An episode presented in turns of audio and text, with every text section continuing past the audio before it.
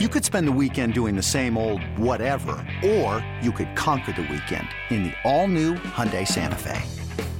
Visit HyundaiUSA.com for more details. Hyundai, there's joy in every journey. This episode is brought to you by Progressive Insurance. Whether you love true crime or comedy, celebrity interviews or news, you call the shots on what's in your podcast queue. And guess what? Now you can call them on your auto insurance too with the Name Your Price tool from Progressive. It works just the way it sounds. You tell Progressive how much you want to pay for car insurance, and they'll show you coverage options that fit your budget. Get your quote today at progressive.com to join the over 28 million drivers who trust Progressive. Progressive Casualty Insurance Company and Affiliates. Price and coverage match limited by state law. Clap, clap, your hands and stomp your feet. You're listening. You're listening to the Clap Your Hands podcast, hosted by Eliot Shorr-Parks and Kyle Neubeck. Here they go. arguably the big news, you know, in terms of just team construction and roster, is they bench Maxey. I mean, there's no other way to put it. They bench Maxey against the Lakers. Healthy, came off the bench. Um, shout out to uh, Sixers beat writer uh, Rich Hofmann, that was, I guess, in LA, um, talking to Doc Rivers and said that apparently Maxey called Doc Rivers to say that he wanted to come off the bench. Maybe I'm paraphrasing here, but I think that's kind of the, the vibe, or at least he was open to it. Um, Yeah. It's something we have talked about a lot. It's becoming a theme of the season of what do you do with Maxey. Um, they did it. They put him off the. They pulled him off the bench. They kept Tucker in the lineup. Started Melton. Melton didn't have a great game. I don't think he scored actually a single point. Maybe he ended up with two, but Yeah, the didn't have a funny part game. is neither Melton or Maxey played well in this game, so it was Yeah. like the worst of both worlds. I mean, Maxey did, I think, get up to 16 points, but he did not shoot the ball well uh, No. against the Lakers. So, what do you think about the fact that Melton is starting and Maxey is on the bench? And they actually did it. So first of all, I'm like I wasn't there in LA, but I'm very curious if um, this is a situation like we saw when Doc said, "Oh yeah, we practice zone every day," and then Tobias Harris got asked about it, and he said, "Yeah, we Mhm. never play zone or practice zone," and it was like a direct like. I'll be curious to see what Tyrese says about this when I'm able to talk to him next, but. Yeah. I I think this touches on something we we discussed previously, where it's like of anybody on the team, I think Tyrese is best suited personality wise to take a step back and say, you know, I'll do whatever it takes for the team. He clearly didn't suffer in terms of you know raw minutes played, and he was the one who got to play crunch time, closing time rather than Melton in last night's game. So you know that's noteworthy on its own. That you know even if Melton got the start and Tucker got the start. Eventually, they're closing with Tyrese and Georges Niang, the latter of which was pretty controversial at the time, but he Mhm. ends up making the biggest shot of the game and the biggest defensive player of Yeah. the game. Uh, weirdly enough, Defensive Um, play especially noteworthy with him. I mean that was that was more Russell Westbrook being an absolute maniac than anything else. yeah, he Um, looks out of control in LA when he plays. Like, just not been good. and he was actually good for most of last night. Like one of the best Russ games I've seen this season. That's damning with fa- faint praise. but um, so I, I here's what I would say. This does show why I think Doc has probably gotten a little too much criticism this year. I believe he also said last night that they're going to have probably three different starting groups. Yes, and they're, they're going to rotate through them moving forward. And that in itself is something we would not have seen Doc do in the past, right? Like that's the sort of thing that we would get on Doc for, that they just play their lineup no matter what. And it's set in stone. They do things the same way. It doesn't matter who the other team is, who they have to guard, how they're going to attack the other team. The fact that Doc is here saying, we probably have three different lineups that we'll go to and we'll shuffle through that in itself is a big development. It's a point. it's a step away from who Doc has been historically as a coach. Um, now, whether those lineups all include PJ Tucker or not is maybe the bigger deal because he again had a disaster of a game in LA after having a disaster of a game in Utah. And the fact that PJ is not closing in a game where that's like one of the most obvious, this is who you brought PJ in to defend games Mhm. of the season. Like LeBron obviously still looks amazing for his age, but is the like the body type, the the profile of guy that PJ's here to guard and instead they play Georges Niang in crunch time. Yeah. Like that says a lot about where PJ's at right now and sort of the trust level that that Doc has in him. On the other hand, that's another example of Doc saying, you know, look, I'm not going to go with the guy who's the name guy, the bigger contract guy for legacy purposes that because PJ was good last year or 2 years ago, I'm going to play who I think gives us the best chance to win in this moment who's making life easier for our stars. And so the by extension of that, that's the same philosophy for the starting lineup. Like what is the best lineup we can put on the floor that's going to get the best out of Joel Embiid and James Harden? If that's De'Anthony Melton one night, great. If that's Tyrese Maxey the next night, great. The fact that they're at least willing to try these different things is, I think, super important. And you know, I give Doc credit for that, despite the fact that I thought their defensive game plan last night in LA was absolutely ridiculous. And not a fan you know, of it. Maybe we can get that to that at some point. But yeah, I think this is a a good sign. And if we take it for what it is on the surface and say that you know Tyrese is a willing participant in this and that this isn't causing any sort of locker room issue i also think you know as much as we're talking about the basketball merits of it i think it's smart to come out and say you know we're going to move through these different lineups because that that's a politics thing as much as it is a basketball thing you can go to tyrese or maybe more importantly Rich Paul and the people around Tyrese and say, look, this is not a demotion. This is not Tyrese got hurt and is now being sent to the bench permanently. This is just something we're going to do to mix and match and be the best version of ourselves every night. Like there is a little bit of PR spin to it mm-hmm. that that comes with that. And you know, I think that's probably a savvy move from the team to to set it up that way. I do think it's a little bit like with the Eagles with their defensive ends, they rotate. They all play snaps. And they're, you know, in 2017, it was very much like this because they didn't have an elite edge rusher, but it was they were all starters, quote unquote. We don't have starters. It's just whoever's out there on the first snap is who is who is, who is out there. And this year you're seeing that as well. I mean, Brandon Graham, double digit sacks, not a starter, quote unquote. But I think that's a different situation than a starting five in an NBA game. I think there's just more merit to starting. I give Tyrese credit if he's actually saying the best thing is for me to come off the bench. If you think that I'm willing to do it, I give him a ton of credit for doing that because I think going to the bench, no matter how people try to spin it, there has to be some level of I don't want to say like a moral blow or anything, but you're not the starter. I think in the NBA, being a starting player really does does truly matter. Now We've talked about this, and I think it's it's a great point. T- PJ Tucker gives you nothing off the bench. So that's the tough thing is that you bring him off the bench and there's nothing there. Last night when I was watching the game and you know, I was texting some of my friends and saying, "Man, it's so dumb they're not starting Maxey." Well, when they brought, Maxey off the bench, there was an exciting element to it of, all right, now they have Maxey coming in. He's a change of pace guard. He can really run. He can shoot. So there's those components of bringing him off the bench is a weapon in a ways, whereas PJ is is not not that. And at the end of games, I do think he'll be in. I think right now, as frustrating as is that PJ is going to start, because I don't think he's one of the best five players. I think you can get by with it. It's regular season. You're trying different things. I agree with you on the politics thing about saying we have three different starting lineups for sure. That that that's why he did it. My concern is just long term. Maxey, for as you know, as great of a person as he might be and as unselfish as he's being, there is no way he is going to be a rotating starting player in for the Sixers. And you know, right now you can maybe convince Rich Paul into it. You can convince Maxey to be happy about it, even if he suggested it. It's not going to be something they can do for for a year or two. But maybe we shouldn't worry about those problems until down the line and just say for now, it seems to be to your point, a good solution to, uh, you know, maybe a good problem. I don't know if it's a good problem to have, but certainly uh, something they have to figure out.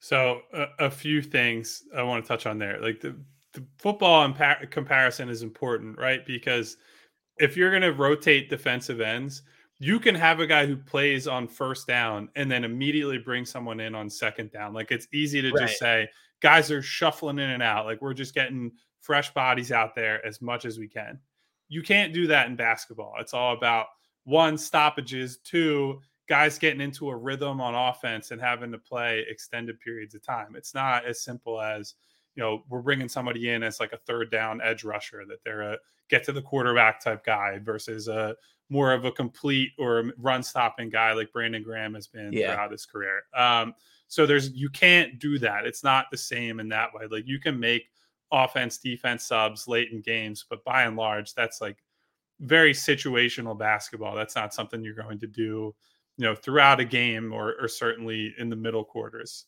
Uh, and then I agree with you. Like, as much as I think Tyrese is this great kid and probably is best suited for this on the team, eventually, you know, he's going to say, you know, I want a bigger opportunity. I deserve a bigger opportunity. And he's going to hear things like that from his agent, from his yeah. family. And I don't mean this, this is not criticism. His family is awesome. And you can tell that he was raised by like a great set of parents and he has mm-hmm. good people around him. But like they're going to say to him at some point, like, look, son, like you probably deserve more. Yeah, a hundred percent. And you hear those things from people that you love and trust and care about, like that gets in your head. Like I, I think that's what people don't probably don't really think about that much. It's like even if Tyrese goes into this with the absolute best mindset possible, and you know, maybe there's a pie in the sky scenario where he looks at this as he can be like the Manu Ginobili of the Sixers. And yeah, however realistic. Lou Williams. I always actually thought he compared to Lou Williams as a six man type of guy, like just coming. But I just mean in the in the sense that like he is willing to do it as a like this is what's best for the championship, team, des- right. despite the fact that I probably am not probably am definitely one of the five best players on this team. Yeah, that that's more the Ginobili thing that I'm I'm getting, and probably top three. Right. So yeah. even if he's willing to take that approach. Other people are going to get in his head to some degree. Like you have to be a really mentally strong person to to hear things coming from whether that's the people around you, mm-hmm. fans, media members, whatever it is. Like it takes a lot to be able to withstand that over the long term and not grow at least somewhat dissatisfied with where you're at. Like not every guy is suited to do that. Now maybe Tyrese is, maybe he's able to maybe he just gets paid and like none of this stuff matters. Like, right. yeah, you get a big time contract and you're the sixth man, but you still play over 30 minutes a game and play in crunch time. Like, you could definitely say, yeah, it doesn't matter if he starts or comes off the bench at that point. But getting to that point is important and making sure that, you know, everyone stays in the boat is important. On the other side of that, too, like we're viewing this through Tyrese's eyes because of how the lineup was last night imagine you're De'Anthony Melton and like you have that run all throughout November and December where yeah. as the fifth starter, you're playing really well individually and the team plays great. And Tyrese comes back and you get demoted and you're in this sort of swing role where you're going back and forth between starting and closing. Doesn't close at all last night, is off the floor for their important crunch time reps. Like that in itself is a, another big deal. And Melton is not the one who's going to get probably a big money extension in the offseason. Like he's going to play another year at 8 million a year. And so he's got that in his mind. Like I need to have a huge 2023 24 because I should be headed toward a big payday in 2024, whether that's for the Sixers or elsewhere. So yeah. there's a lot of saying ego management makes it seem like these guys have like ego problems, but it like they rightfully are going to say, I'm very good at basketball. I've been a big producer for this team in the way that I am, and I deserve these opportunities. And you know, you look at PJ and what he's doing, and there might be resent building up at or resentfulness, resentment, yeah, resentment building up at uh at some point. So yeah, I, I, think that's all things that you have to keep in mind over the long term. And, you know, we'll see how this shakes out. I do think it lends some credence too to the idea like maybe you do have to explore trades at some point with Tyrese as much for like his long term benefit and long term desire as it is like making the team better. But that's, well, you know, if they can find a workable version of this group, they'll do that before they trade them. Well, and the you know, you talk about trading, you know, you want to make sure it doesn't get to a point where those guys are asking to be traded, right? Yes. I mean, I'll, I'll, give another Eagles analogy here since you know it's playoff time and I guess they're on my mind. But think about DeVonta Smith, right? DeVonta Smith on his rookie deal is was the number one receiver last year. AJ comes in. Now, DeVonta still put up really big numbers. So they've and they've gone above and beyond to make sure, you know, DeVonta's a number one for us. He's well, all those things are true, right? The end of the day, DeVonta needs to get paid. Maxey needs to get paid. Melton needs to get paid. PJ's been paid. PJ got a deal he probably could have never dreamed of. AJ Brown got his $100 million deal. The reality is, when these athletes that have not been paid are taking back seats, we can, you know, De- DeVonta, such a great guy. And it's true. DeVonta wants to win, you know, all these things. Maxey, great people around. It's him. still like, a career. Like it's, it's still, a, career, job. Right. It's still there. When you're an athlete, you have two to three chances throughout your career to get paid, like to get your deal, right? So the Eagles can be happy that DeVonta is happy now. Bottom line is, unless DeVonta gets a number one receiver contract, he's going to go somewhere where they will pay him like a number one receiver. Maxey and Melton. Now they might max max Maxey out, and we talked about this on the last pod just to do it. And so maybe this is not going to matter. But if it's 30 games of this, 40 games of this, you know, people around Maxey are going to say, look, don't mess up your contract here because the Sixers can say one thing now about, yeah, you know, we're we're to pay you anyway. Don't worry about it. And blah, blah, blah, blah. But if, if they could do 30 games, him coming off the bench and things are going great and Melton's playing well, it's just human nature to go, all right, maybe we don't actually have to max you out. And to Melton's point, he he even more so because he doesn't have a guaranteed contract. Maxey's isn't actually guaranteed, but we both agree he's going to get it. Melton does not have that. So you're right about maybe exploring them to avoid a future problem, but it's also going to be really tricky to a- avoid a situation where Melton's team is going, you know what? Trade me because I have to get somewhere where I'm going to get paid. I, I have to.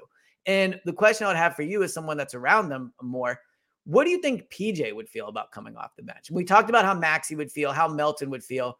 What about PJ? The Sixers overpaid him, right? He's close with James Harden. You know, all these. I mean, could he be considered to, to come off the bench, or is the basketball part of it probably not going to make that happen? I mean, I don't think he would like it. I, I will say he He has the biggest hissy fit, I guess. It was Yeah, probably I- Um, I don't think though, you know, like if you look at how things have played out this season, it's not like he's expressed a lot of dissatisfaction despite the fact that he's getting benched in crunch time. I'd say probably at least like 50% of these games, right? Like Yeah. there are a lot of games where PJ's just not playing the minutes that matter. And I can't imagine he loves that, but he hasn't made a stink about it. Is, you know, saying all the right things about this is he's doing whatever he needs to do for the team, whether that's starting, finishing, playing with bench lineups, playing center, all that. Um, so I do give credit to all the guys I- involved in this, you know, potential debate that none of them has stepped out of line yet. They've all said the right things. They've all carried themselves as good teammates. Again, it, it always comes back to what happens when there's real adversity for this Yeah. team. What happens when Tyrese plays in crunch time over Melton and he misses like six straight shots and Melton or Melton's representation or Melton's friends or Melton's family say, yo, this is BS, dude. Why are you not playing over this guy? Mhm. Or what happens when Melton is out there ostensibly for defensive purposes and he just gets roasted over and over again by a really good player. And Tyrese's people say, well, Tyrese could do that and also give you more on offense. Like, Yeah. that's the stuff that you have to worry about. Like if they're losing big time games, playoff games, and one of them's not on the floor, and they say, "Hey, look, you guys still lost that game, and I'm not playing." Like, what am I doing here? What are we doing here? Like that's Yeah. that's when you have to worry about it. If they just win, that solves everything. Nobody's worrying about their role. Guys are still playing 30 minutes a night, making good money, playing on a really good team if they win and they settle into roles, that solves everything. My concern is, you know, that sets a really high bar. You have to win 50 plus games, maybe 55 games, and go to a conference finals at least for everybody to feel satisfied with where they're at. And that's a really, really tough thing to accomplish, even with all we've said about uh, how positive we feel about this team right now. Well, and and really quick, I mean, it's easy for Maxey and the team to do this when the game starts at 10 o'clock at night. The Eagles just, you know, like let's be real. If you don't talk about about a PR aspect, nobody really cares right now about it. Like people close to the team do, obviously, and Maxey's people.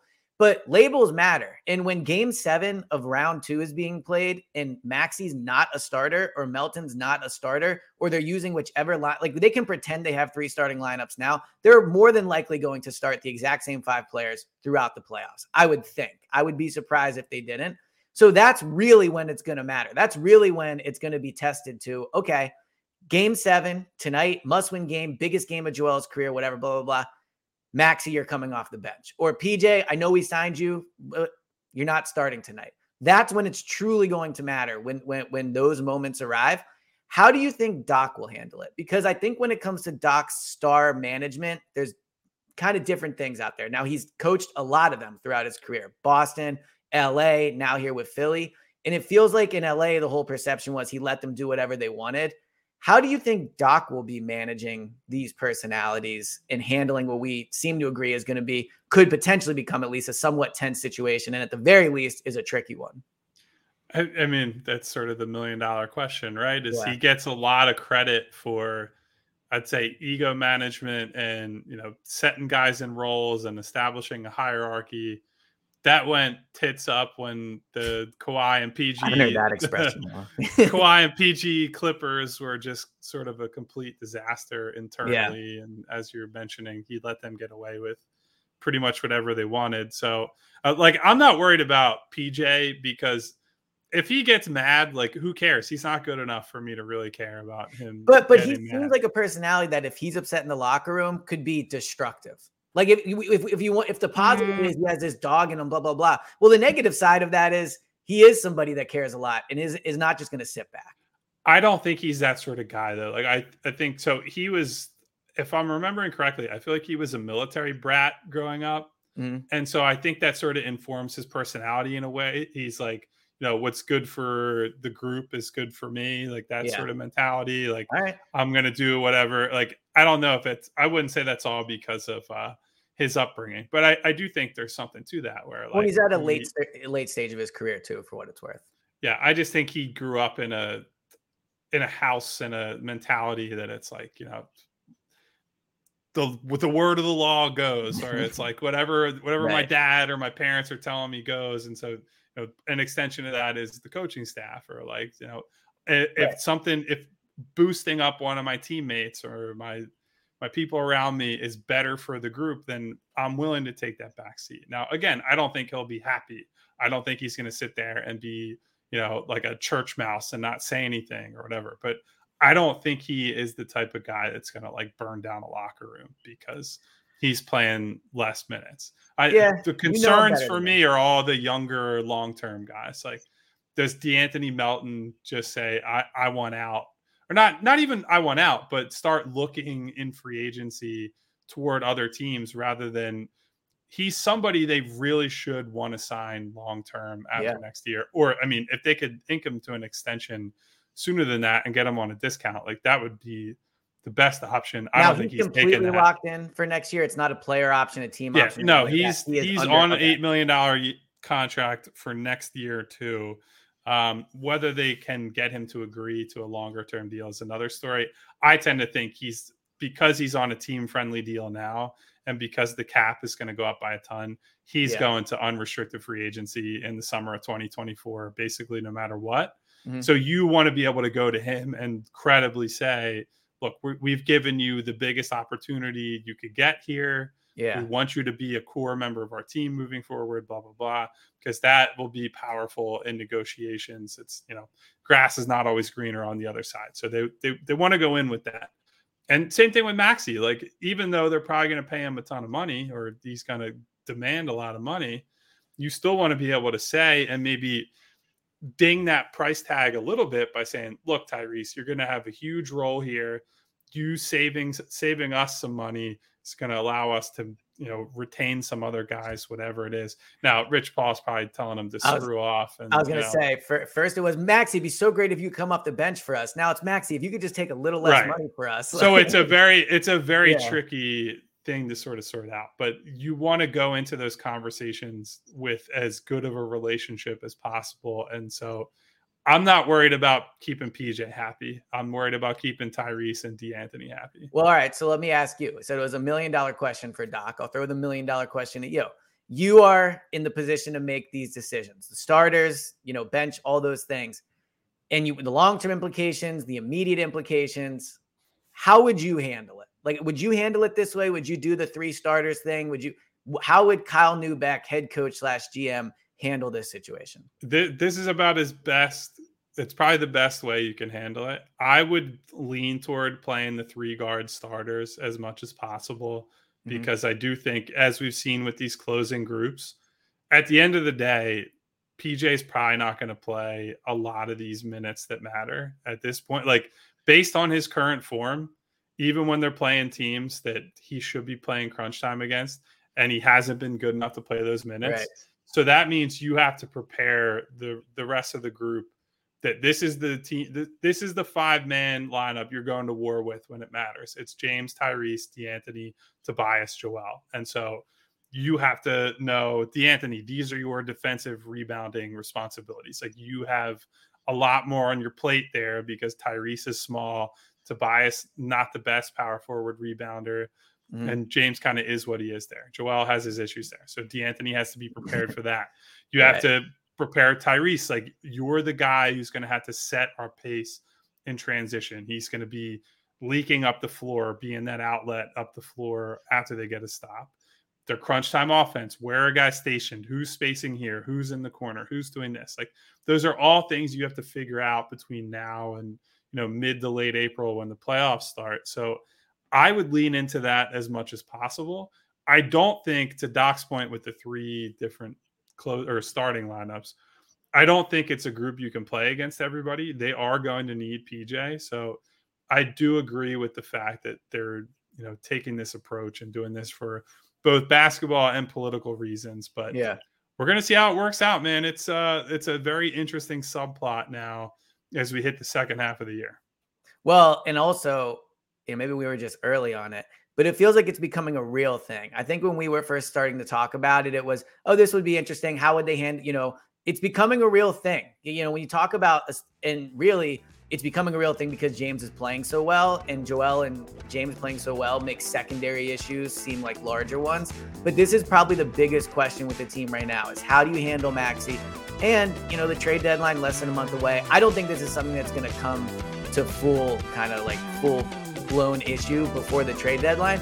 But if a star does become unexpectedly available, that adds a, a, a dynamic to it as well. So